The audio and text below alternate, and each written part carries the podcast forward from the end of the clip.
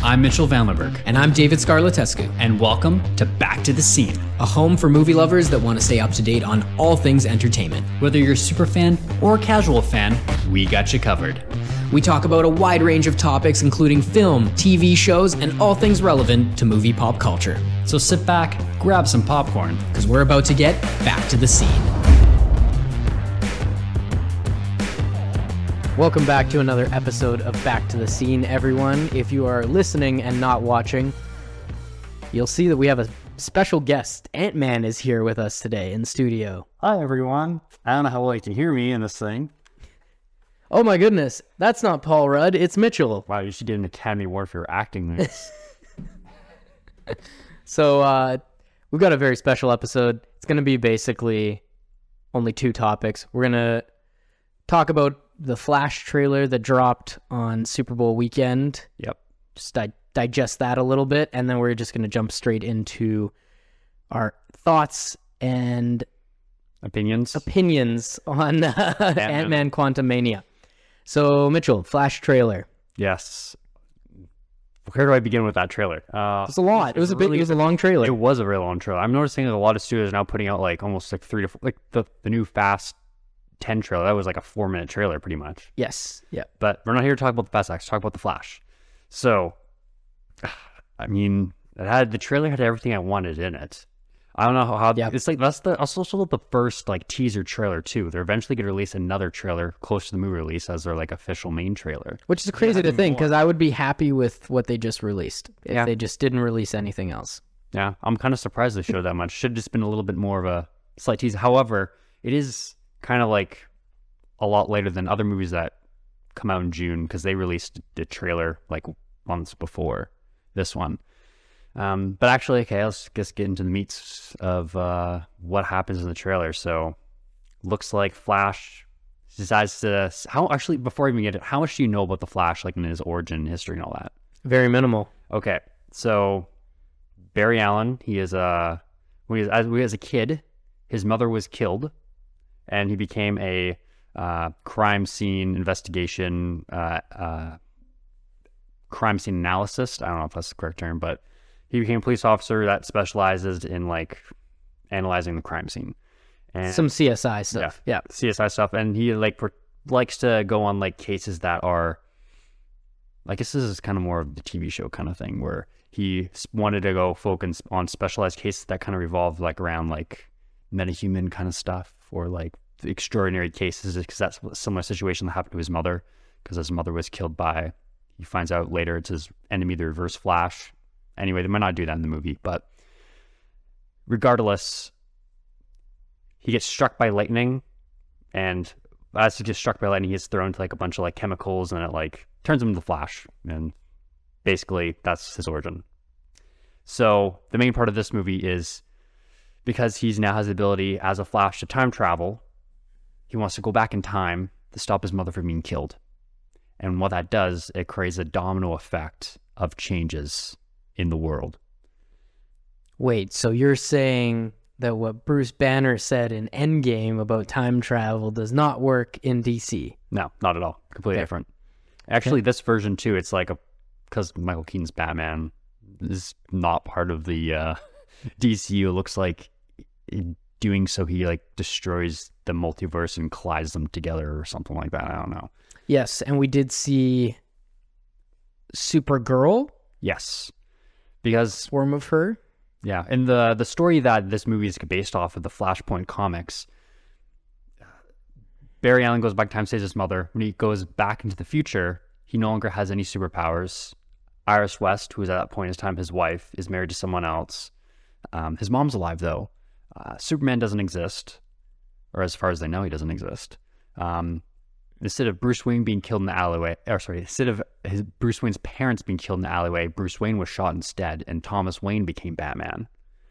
And uh, the Amazons are at war with the Atlanteans, so Wonder Woman and Aquaman are like basically at war with each other.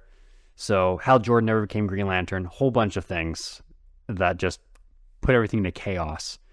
So then Barry tries to find Batman and fix things, and things go sideways. And then he ends up at the end of the comic re- basically go back time to stop himself from saving his mother, and in doing so, basically reboots the universe.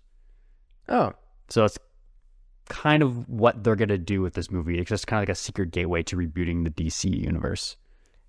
I like it. Okay, so yeah, the that is their idea for rebooting, Mhm. rebooting the setup and everything, which is a a great idea in my opinion to put it all together.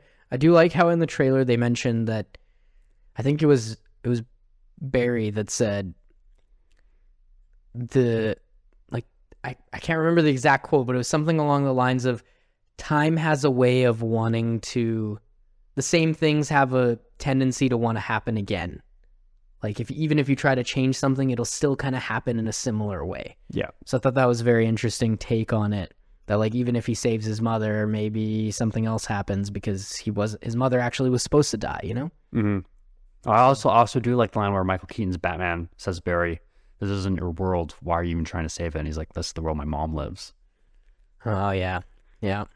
No, and I think Michael Keaton's Batman's gonna get everyone's juices going again. So- hmm Yeah, from someone who's never seen at all Michael Keaton's Batman. Yep. Yep. Did you did you get like hyped up a little bit? Oh, a little bit, or just kind of like I wouldn't say I wouldn't say I got. I think I got hyped up because it's it's just cool to see what is known as an iconic character. Mhm. But I think I'll get more hyped because I'll make sure I watch both the Michael Mhm. Keaton Batmans before this movie comes out, so that I can get properly amped up for it. Also, like in the trailer, they used the original Danny Elfman Batman theme so well. I don't know about that, but I, I, I did it- recognize I did recognize the the costume is the same though. Yeah, it's close. Yeah, so that looks pretty cool. Same old logo, just with the yellow with Mhm. the. It was actually a there. fun fact. In the very first Michael Keaton's Batman movie, they couldn't get the license for the actual Batman logo, so it's slightly different. When they finally got, like, when the second one came out, Batman Returns, that he has like the regular logo. interesting. It's weird. You notice it's got like more points. Like you know how like that the Bat symbols, Batman logo's got like the three points on like the third middle point. It's got like three like or two extra little dints that go out. It's yeah. Interesting. Weird fun fact of the day. Any other any other points we need to hit on this trailer? I don't know, is there anything else you want to talk about? We've covered it. No, I think I think Really we mostly good. covered it. It was good. It was it, it gave us every little piece of what we need to see, and I think we will. I think it, it, it sets us up really good for the movie dropping in June. Mm-hmm. Okay, Ant Man time. Who wants to start? Well, I'm going to let you start. You're gonna let me start? Yeah, because I have a feeling we have very different points of view. I know, I'm, just- I'm I'm in the minority to be honest. just from the one just from the one text I already got. So here's the thing. I watched Quantumania in Seattle after coming back from Disney World. So I got to experience AMC IMAX laser 3D like really really cool. The depth, the quality, the sound, everything was phenomenal. That's how movies should be experienced. It's freakishly expensive. It was like a 75 Canadian dollar trip to the movie theater. Really? Between snacks and the movie, yeah Holy. insane. Kind of worth it. Let's put it this way. I'm glad I don't live in near an IMAX theater for the month of June.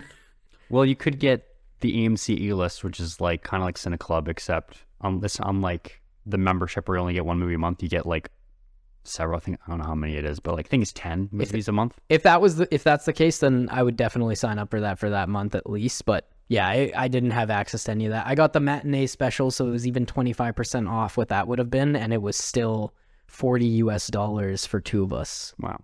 Um, and then you get the conversion and everything. But Actually, they also changed their seats, so like certain seats are worth more money now. I Don't know if you do that. nope, did not. So like if you sit in the middle, it's cost like more money than it is if you sit near the front or in the back or stuff like that. They just implemented that like, like last week. Okay. I wonder I don't think I saw that, so maybe I'm maybe I got in right before that happened. But anyways, besides the point, the movie. Yeah. So look, let's talk about some of the stuff that they did really well. I really like the I thought the CGI, the world, the visuals on the quantum realm were absolutely phenomenal. I thought I actually liked the comic relief. I know people are getting kind of fatigued about the comic relief. I enjoyed the comic relief. I thought the The jokes were good. They landed pretty well.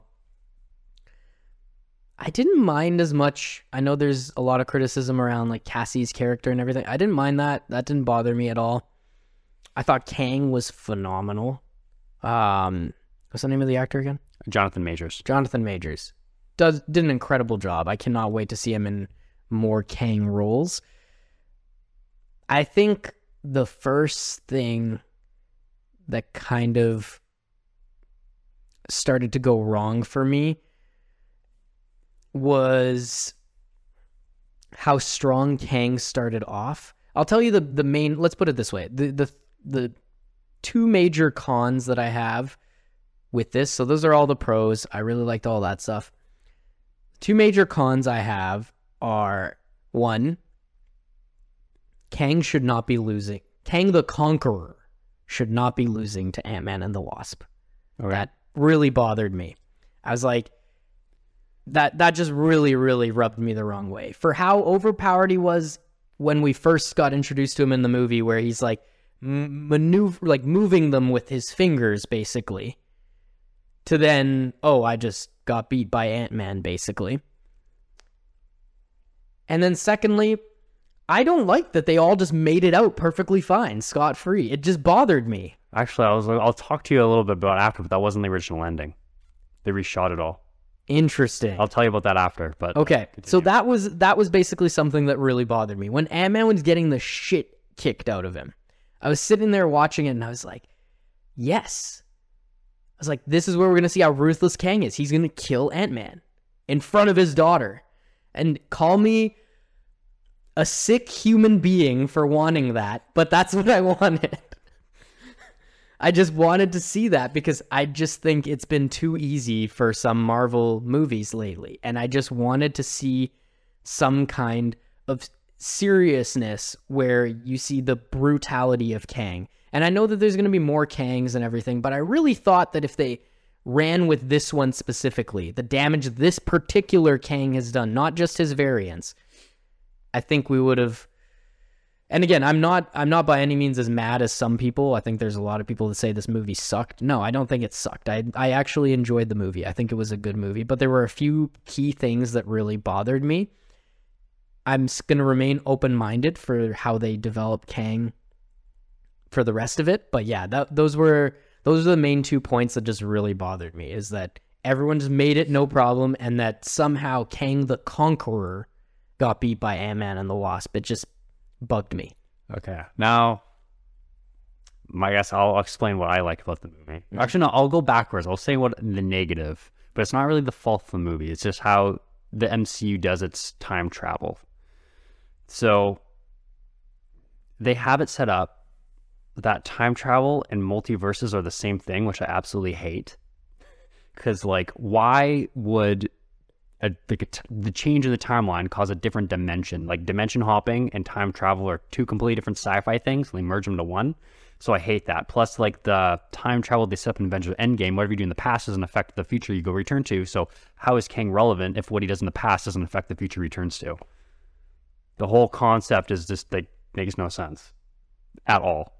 So Say that again. How is Kang relevant if well, what like he what he does, does, what if what he does is relevant because if he goes back in the, to change his future, he can't change the future because when you go back in time, the future you return to is still the same. From But he's not left trying to change his future.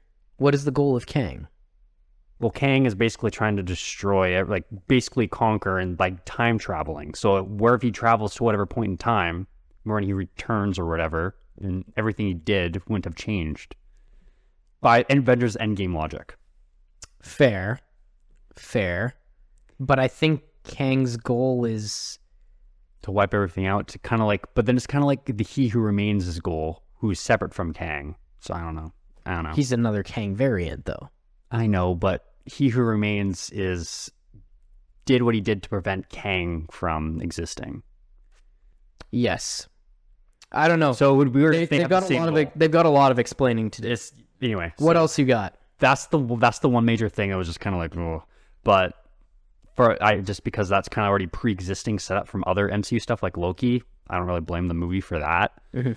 Um, but yeah, really like I love the humor. I love just the idea of just the fish out of water situation of having a character like Ant Man being thrown into like a whole new world, even though like I mean the quantum realm he's been there before, being thrusted into a situation where you're unfamiliar with everything and you're kind of like the Super Mario Brothers movie actually.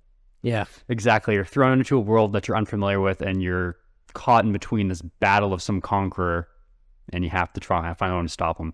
And actually, I love the idea of Ant Man actually fighting Kang the Conqueror, one of the most dangerous, um, impossible villains to fight, and you have the most underestimated underdog of all the superheroes fighting him. I just, I just like that. I love. The I like that story. he's fighting him too, but I don't think it's in any way a battle he should be winning. All I think how they did actually worked for me.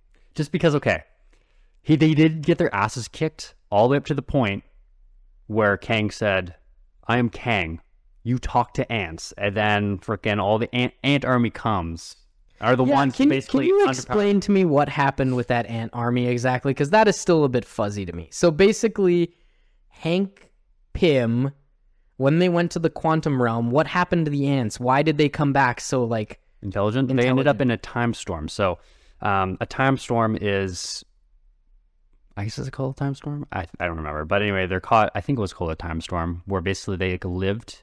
They couldn't die, but they basically they like are forced to live thousands upon thousands of years. So like. They're, they kind of set up already before in the movie that Hank like did alterations to the ants to already make them smart.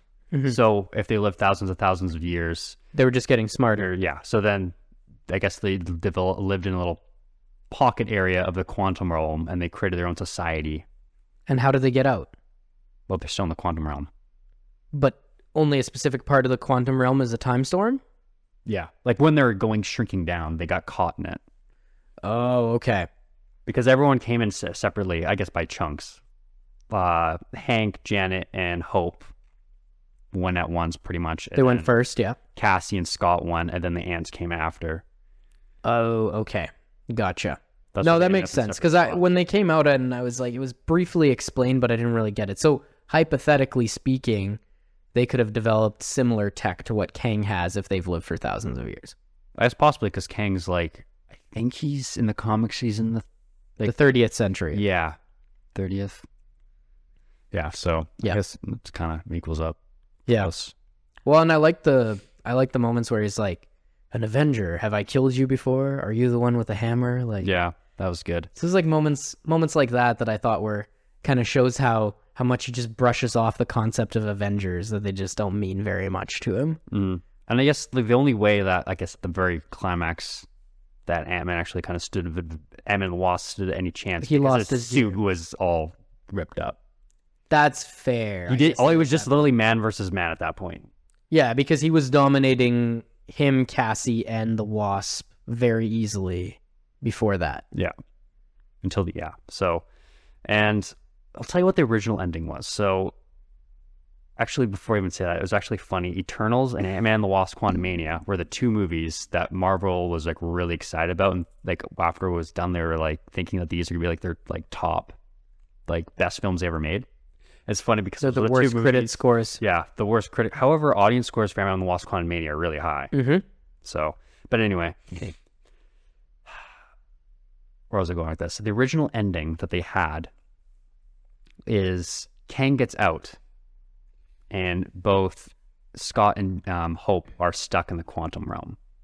Yep. So the main, I guess, test audiences didn't really like it, which is why they changed it. So I can tell. I when I I, re, I saw it twice. Like when I rewatched it last night and I watched the ending, I'm like, oh, they 100% reshot the ending of like Scott back in the human world because a couple months ago, I want to say it was like early, late last year. There was like images of Paul Rudd walking down the sidewalk filming that ending scene.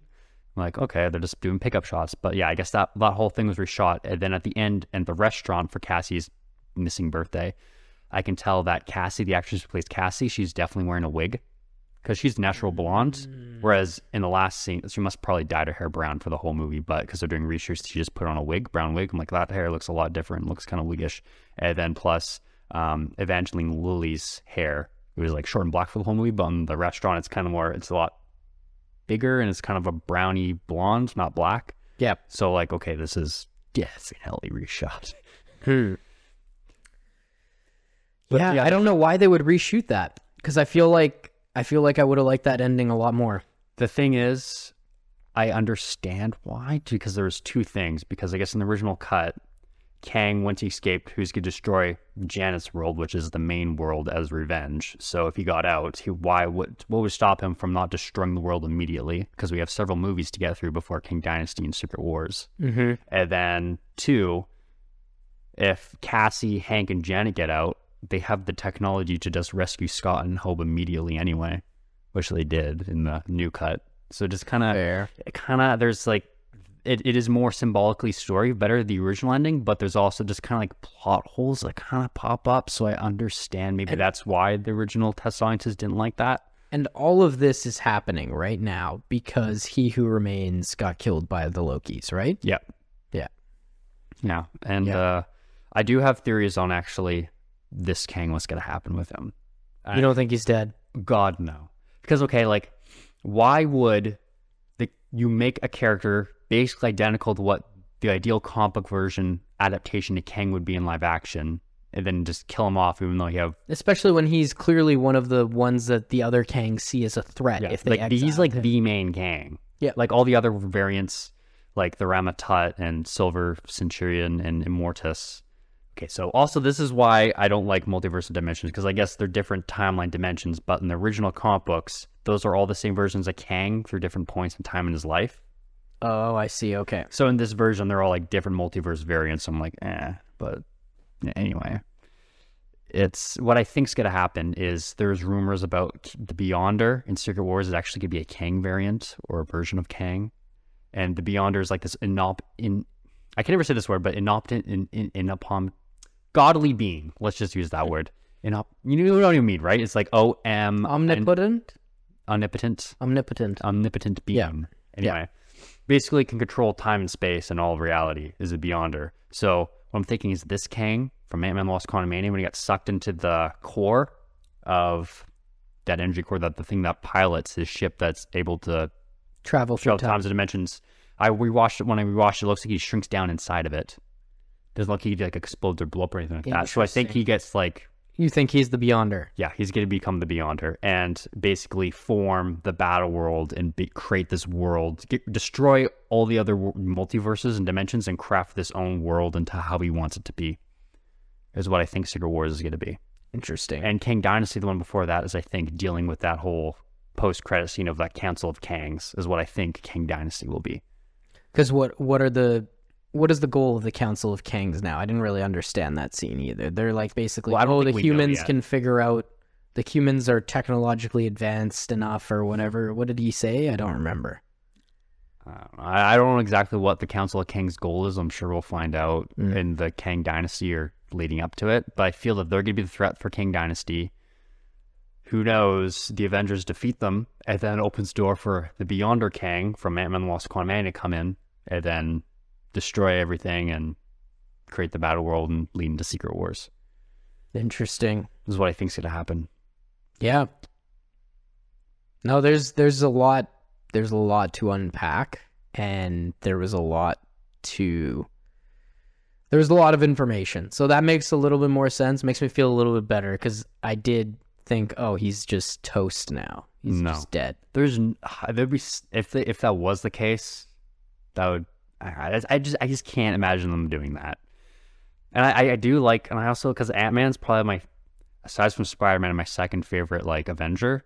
So Really? yeah, so I did kind of like that.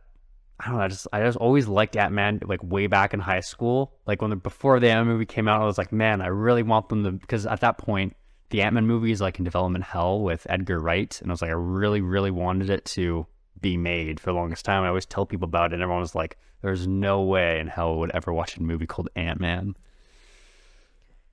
Well, we did. getting that. We did. And they made 3 of them. Yeah, not only did they watch it, they made 3 of them. There's three Ant Man movies and one Hulk MCU movie. There you go. They did Hulk dirty. Still not done with that. And Well, I don't know how they can fix it either. The problem is they can't make a Hulk movie because Universal's got the distribution rights. Oh, is they that can't right? do another one. Yeah. Oh, okay. I was wondering because yeah, when I was at Universal Studios, I was like, "There's a Hulk coaster." I'm like, "How do they have Hulk rights?" Yeah. They have the rights for all theatrical distributed solo Hulk movies. That means It's just it's a weird. It's a different thing. But Marvel has. can use them in cameos as long as it's not their own. Yeah, it's weird because Marvel owns the rights. They just don't have rights to the solo Hulk stuff. So they can use like Hulk and the Avengers and all that, but they can't have a movie called Hulk. So the Incredible Hulk was distributed by Universal but made by Marvel Studios, Marvel Studios. correct. And then they just never did it again. Interesting. It's, it is a weird situation. that is a very weird. but at that point in time, Marvel was not owned by Disney, so it was a different situation. right? They even because wrenches. Marvel Studios they had Iron Man, Captain America through Paramount, Mm-hmm. and um, the Hulk was through Universal. So they're they're a smaller studio that was branching out to different bigger distributors to distribute the film. That's why Universal has the Hulk, okay. right? So actually, I think they had it before because they made the 2003 Hulk. So I think that's why they went through Universal instead of Paramount for the Hulk movie. Interesting. Well, no, you've. You, I think you've opened my eyes a little bit more. Like I said, I wasn't its biggest critic. I mean, even when I texted you, I said there were a few things that bothered me about it, but I don't by any means agree with all the people saying it was the worst Marvel movie of all God, time. no. I just don't. I just don't think that. There's haven't there's too many Blade Trinity. there's too many there's too many uh neither have i there there's too many good points in it for it to for it to take that crown Mhm. like people comparing it to eternals which honestly i didn't think was that I bad thought either. Eternals was pretty good too. i liked eternals I know I did. i don't know what everyone's so mad about like eternals wasn't that bad i mean if you had to rank your bottom two or bottom three marvel movies of all time, I already know what they are. Bottom two is Iron Man 3 and Thor the Dark World. Bottom two. Thor's a Dark World for sure is in there. Iron Man 3 you didn't like? I didn't, I just, I just hated the Mandarin twist. And that really irks me the wrong way. I can't get over it. That's fair. I understand that. It's because, like, the Mandarin is Iron Man's Joker, his Green Goblin. And then it's just like, oh, he, he's a. Okay, so you with that kinda with that why. context that makes sense. It I really didn't I didn't know off. I so excited for some Mandarin Iron Man action, and we didn't get that. It just it, the, the way, plus the way the trailers like, No, we got up. Tre- we got Trevor, the Liverpool fan. Yeah, I was just actor. like, you, you think I'm mad? Bradley is a, like a massive Iron Man fan. He, he like he, he almost can't watch Iron Man three just because of that. really He was not happy. Jeez, okay. So I don't know, for me I feel like Thor the Dark World I don't dislike Thor 1. I rewatched it again recently and I actually thought it was decent. I like the battle of Thor to become a worthy god as opposed to the internal battle. I thought that was a cool dialogue. But you're still putting it as one of the lower ranked ones. No, I was just Comparison or No, I was just it came to mind because I know a lot of people don't like that one. I don't know. It'd be it'd be really hard for me. I like a lot of the movies. I like a lot of the movies. It's hard to rank them low. mm-hmm. I think probably Captain Marvel would be down there. yeah. Um, and again, through no fault of their own. Like I like Captain Marvel. I like the movie concept. I just some of the writing surrounding Brie Larson and Carol Danvers' character just kind of rubbed me the wrong way. It's weird. Actually, when I look at that movie. For whatever reason, that movie is like made by the supporting characters, just because It really is. Right? Just it is like Nick Fury. I feel that Captain Marvel in her movie doesn't have a strong character arc. No, I don't. I, I can't understand like every char- protagonist got to have a need and a want, and it's not very clear. Or her journey. Like I understand they're trying to get like their point of, um, she shouldn't like hold back, but like it doesn't really. I don't know. It, it didn't work the way I think it should have, and wasn't as powerful as what they're going for. no, And it no, just- it just- definitely not.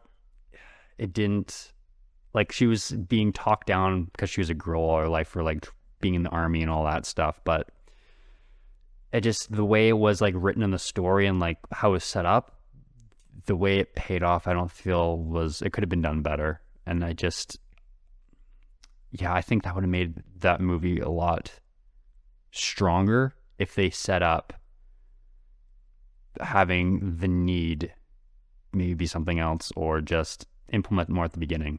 Or uh, or show that more like she like I don't know she is holding back and didn't really feel like she was. She would just like put like restraining cuffs on. It wasn't like a inner need character conflict at all. It was like an external thing, and I felt that shouldn't have been done that way. Well, I I agree with you. I agree with you. So on that note, then, if what's what's your favorite Marvel movie? Like the Spider-Man: No Way Home. Spider-Man No Way Home. Of course. Okay, so Spider-Man No Way Home is a ten. What's the zero? None, none, none. No, what is what is uh what is Ant-Man Quantumania? Nine point five. I'm joking. Not that high. Uh, Okay, I was like, I I would put honestly. The thing is, I do. I think the the first Ant-Man would be almost a nine point five for me. the first Ant-Man's really good. I I give one- I give this one. I'll t- I'll give you my rating, and then you can go from there. So, I'm the same. Spider-Man No Way Home has to be number one for me. Followed very closely by Infinity War. I just really thought that one rewatched really well. Um, I would give Quantumania seven point eight. Really, I was gonna give it a seven. Really? Seven means you still really like it. Well, what's what's the lowest on the scale of you to give it? But you mean like low, like a low, Because because even the worst Marvel movies, I wouldn't give them a zero. the lowest Marvel movie, like say, I think, say, what would we give Thor: The Dark World? Yeah, five point four. I was, I was gonna say like five point nine or six. You're generous. So you, so then, that being said, I liked Quantumania more than you. It's weird. I think this is our rating systems are different in our heads. Fair. I think that's why. It's it's in a seven range. We'll we'll put it Yeah. that way. So it's a seven out of ten. because like in my mind, like ten is perfect, nine is almost perfect, eight is Really liked it. really really good, seven is I I liked it quite a bit, six is it was it was pretty good, five was eh, it was it was it was kind of good, but I didn't like enjoy it. Four is that was kind of disappointing, and then it just goes down from there. Fair enough. Okay. Based on that rating system, I can agree. Let's let's park this at a seven. So our review of Ant Man Quantumania, it's a seven out of ten. You're gonna like a lot of parts of it. There's gonna be some stuff that probably rubs you the wrong way, just like it did us. But overall, I mean, are we complaining? It's another Marvel blo- blockbuster. I'm mm-hmm. excited for Guardians three now. Like Yeah, it, that's it- really close. it's hyped me up right for it. It's Oh, May, you right? yeah. Did you hear the Marvels? They got the release date push though. When is that again? It was supposed to come out July 28th, and then now it comes out November 9th. Oh, that's such a big push. Do you think they did it because of the DC, but and because of all the blockbusters coming out in June and July, or what? I don't think so, because by then, because I mean, two weeks is usually pretty good, like leeway, Mm-hmm. and June everything will be done, and then July, mid July, we have actually the beginning of July it is Oppenheimer. And uh, uh, Barbie also comes out the same day, and then the week after that is Mission Impossible, and then I think it's another two weeks, and then Marvel's supposed to come out. I wonder if they're changing that ending too. Maybe, maybe, maybe they're looking at. They're like, but I don't know. Because maybe they're looking at the way the Ant Man ending landed with some critics. What do they care about more in in regards to how a movie's received? Do they care about the critic score or the audience score? Probably about the box office is what they care about. Because, for example, here's a weird thing. Because with Venom movies, the critic scores are really low, audience scores are really high, and the box offices were big. So, And I it doesn't matter what the critics say. The critics, they I really care less. You know how we all the Transformers movies have low critics rate ratings. but they're loved by everyone. Audience, actually, I don't know how audience scores is. I haven't checked, but they make tons of money, so it's Yeah. it's all about the audience, really. Well, the thing is with critics, it's nice because then it helps generate good word of mouth immediately.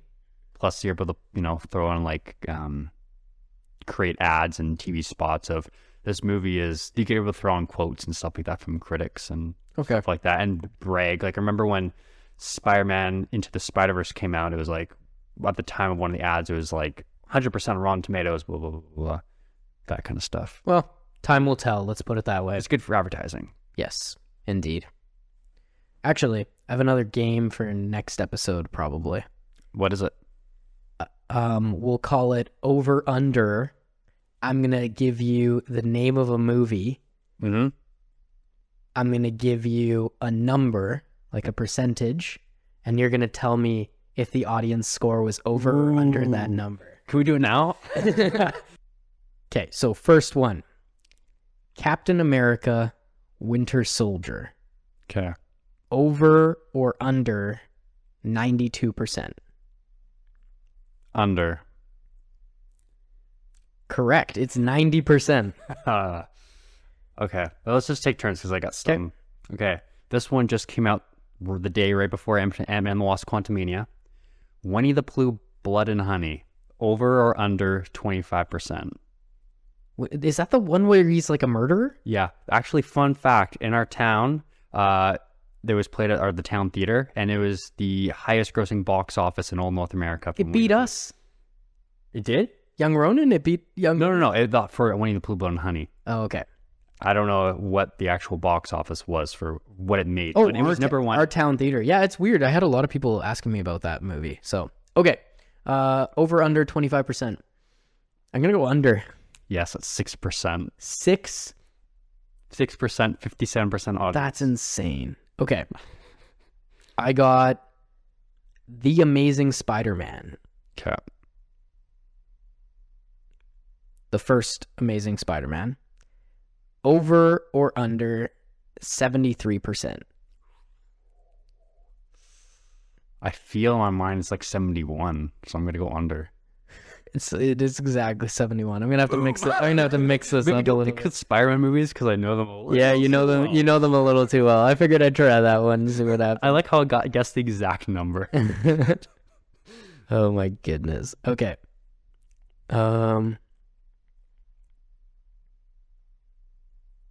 okay. Uh, I have one, but mine's a long title to type out. Go ahead. Okay. Oh, right when you're ready. Sorry. Yeah. Okay, the original 1990 Teenage Mutant Ninja Turtles. Over or under 50%?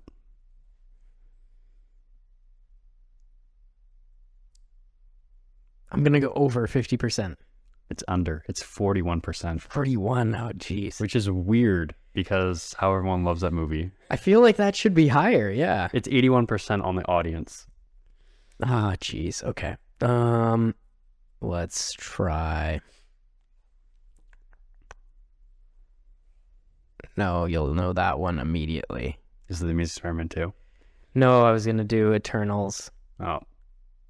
Oh yeah, because I was just literally looking at the other. That's what I mean. You definitely were looking at it because uh, I compared them. Yeah. I think it's 46 or 47. So uh, Black Widow okay, over or under seventy six percent. over. That's eight, is it 81? Seventy nine. Oh, so close. That's in, that's insane. I'm How a little too that? good. Pick some that's like bizarre. Actually, here we're I don't want to pick something bizarre. I want to pick, I want to pick things that people know. Uh, okay. Here's one. The thing is, actually, no, I'm not gonna pick something that's like. Actually, you know what? We'll do this. We're gonna go with this movie. It's an all-time classic that you have seen. Jaws. Over or under ninety percent. Wow. I'm gonna go over Correct. It's ninety-seven percent. ninety seven percent. Mm-hmm. What is the highest Rotten Tomatoes critic score Hundred. for what? Like Citizen Kane or um, Casablanca, probably. Clearly, you really like those movies, just by the way you're. Okay, I got one for you because you haven't even seen it, so I'm very curious about this one. Blade Runner 2049. Okay.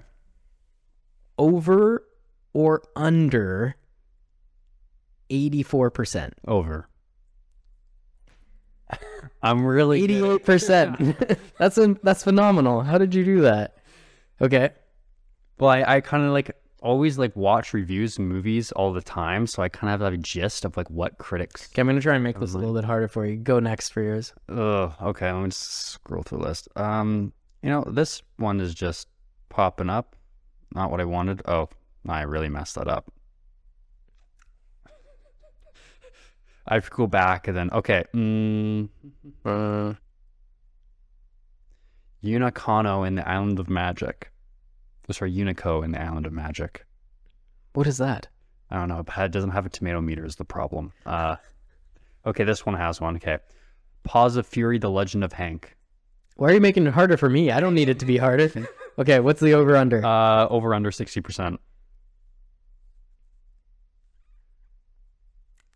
Uh, under. Correct. 54%. I don't even know what. I couldn't even like have a picture of that movie. Have you haven't dude, they played that trailer so much last year. Really? Oh yeah. Oh wait, they totally did. Yeah, yeah, I saw that one. Yeah, yes, Yeah. the one with the dog and my Yep. Samuel Jackson's in it. Yep, definitely. Okay, I did see that one. Oh, okay, so that was a fairly new one. Okay, American Sniper, over or under seventy three percent. That was a tough one. I'm gonna go over though. It is under Really? seventy two percent on Rotten Tomatoes. Really? Yeah, I had to make it harder. I had to bring the numbers so close that it was really. so close. Uh, what else we got here?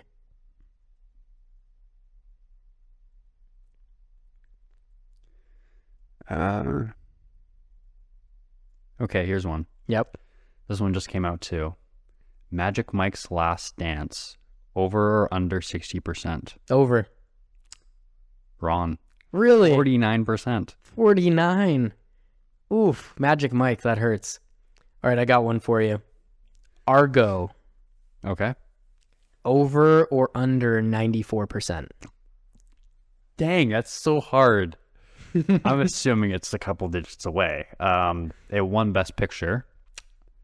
Oh my god. Under. It's over. It's 96%. Dang it. I was like, I could see it go. You, the crazy thing is, you knew when that, when you said a couple digits away. I was like, "How does he know this?" Okay, this one. This one's Avatar: The Way of Water. Ooh, Over or under seventy-five percent. I'm gonna go slightly over, but I know it did not have a very good critic score. It is over Yeah, seventy-six percent. I, I thought so. Yeah, it's very, very close. I haven't monitored it very well, but I know Puss in Boots had a higher score than it for the longest time. Still does, probably. Yeah, actually, do you know what Puss in Boots: The Last Wish is? No, Oh, sorry. It's like I think I guess I should give you an over under. Uh, over under ninety percent. it's over. Yeah, it's, Gotta ni- be it's like ninety-five. It is very high. Yeah. Very good movie. Had no business being as good as it was. We did talk about that. Okay, my last one. I'm going to give you The Martian. Oh God. Over or under 88%. Over. Nice. 91. I was thinking that in my head. I was ninety-one. oh, Mitchell's the champion at over under. Well, we will play that one again because that is a good one. Other than that, thank you guys for watching another episode of Back to the Scene. We will see you or talk to you next week. And that is a wrap on this episode of Back to the Scene. Thanks for listening.